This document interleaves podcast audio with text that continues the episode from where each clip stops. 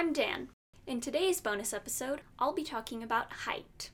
The tallest person to ever exist was an American man named Robert Wadlow, who measured in at 272 centimeters, or 8 feet and 11 inches.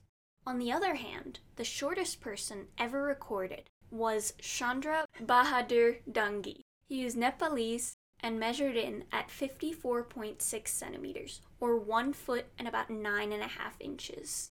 For reference, worldwide, the current average height for women is 159.5 centimeters, and for men, it's 171 centimeters. In feet and inches, women have an average height of about 5 feet and 3 inches, while men have an average height of 5 feet and 7 inches. The tallest country in the world is the Netherlands.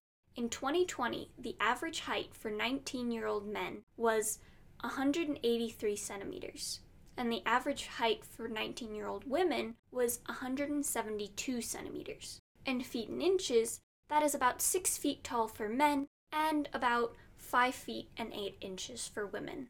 On the other hand, the smallest country in the world is East Timor, otherwise known as Timor Leste, an island country in Southeast Asia. The average height for men there is 160 centimeters, and for women it's 150 centimeters. That's 5 feet and 3 inches for men, and 4 feet and 11 inches for women. Thus, the difference between the tallest and shortest countries in the world are 23 centimeters, or about 9 inches for men, and 22 centimeters, or about 9 inches for women as well. In addition, people have been getting taller, particularly people in industrialized nations, whose average heights have raised about 10 centimeters or 4 inches in the last 150 years. This is not an effect of survival of the fittest, nor is it an effect of evolution. The majority of geneticists believe that this is due to one major fact an improvement in childhood nutrition.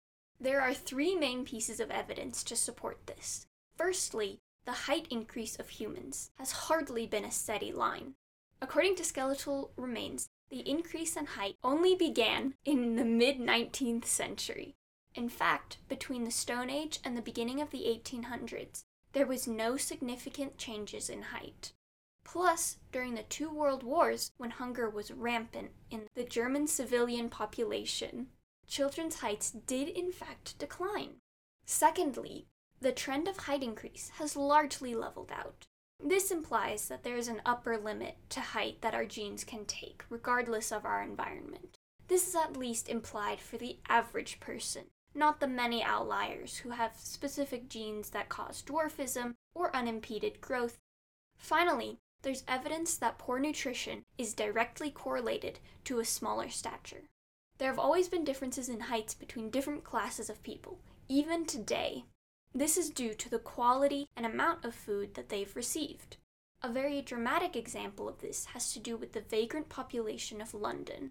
The heights of vagrant boys declined from 1780 to 1800. Then the average height increased by 3 inches in only 30 years, which corresponded with improving conditions for the poor. So, how tall did people used to be?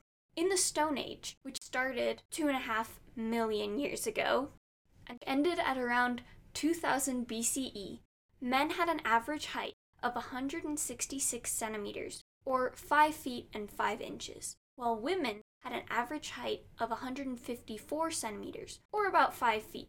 In comparison with the current worldwide average heights, men were 5 centimeters or 2 inches shorter, while women were 5.5 centimeters or 3 inches shorter. Thank you for listening.